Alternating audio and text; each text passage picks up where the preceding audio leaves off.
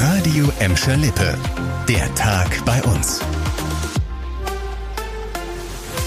Mit Anna 4, hallo zusammen.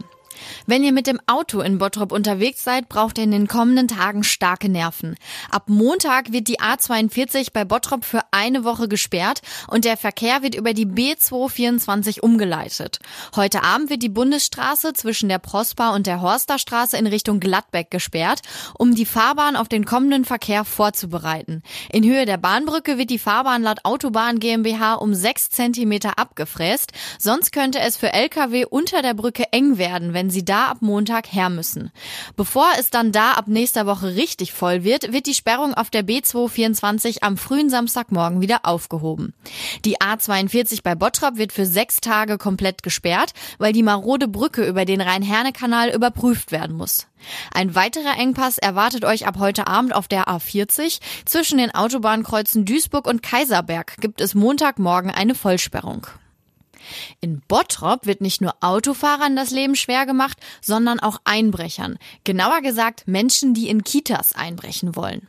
Ab sofort sind Tablets und Laptops in diesen Einrichtungen so eingestellt, dass bei einem Diebstahl der Lost-Modus aktiviert werden kann. Damit werden die Geräte unbrauchbar. Sobald eins verschwunden ist, erscheint eine Meldung auf dem Display, dass der Standort des Geräts verfolgt werden kann und die Polizei informiert ist. Seitdem die Stadt Bottrop den Lost-Modus nutzt, wurden laut Verwaltung schon 10 geklaute iPads zurückgegeben. Außerdem sei die Zahl der Einbrüche in Kitas und Schulen zurückgegangen. Einrichtungen, in denen besonders oft eingebrochen wird, sollen außerdem Fenster und Türen mit höherer Sicherheitsklasse bekommen. Passiert ist das schon an der Droste-Hülshoff-Grundschule in Bottrop Mitte. Seitdem hat es da laut Stadt keinen neuen Einbruch gegeben. Ums Verschwinden geht es auch in der Gladbecker Innenstadt, allerdings im positiven Sinne. Hier soll nämlich etwas verschwinden, und zwar leerstehende Ladenlokale. Die Stadt kann ab dem neuen Jahr wieder Ladenlokale zu sehr günstigen Konditionen vermieten. Möglich macht das ein neues Förderprogramm des Landes, bei dem Gladbeck den Zuschlag bekommen hat. Wenn ihr in der Gladbecker Innenstadt eine Geschäftsidee verwirklichen wollt, könnt ihr euch ab sofort im Rathaus melden. Die Kontaktdaten findet ihr auf radioemscherlippe.de.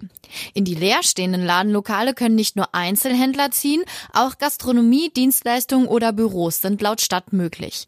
Mit einem ähnlichen Förderprogramm konnten in den letzten Jahren schon 11 Geschäfte in Gladbeck-Mitte mit neuem Leben gefüllt werden. Auch in Bottrop und Gelsenkirchen läuft die Anmietungsoffensive schon seit einigen Jahren, teils mit großem Erfolg.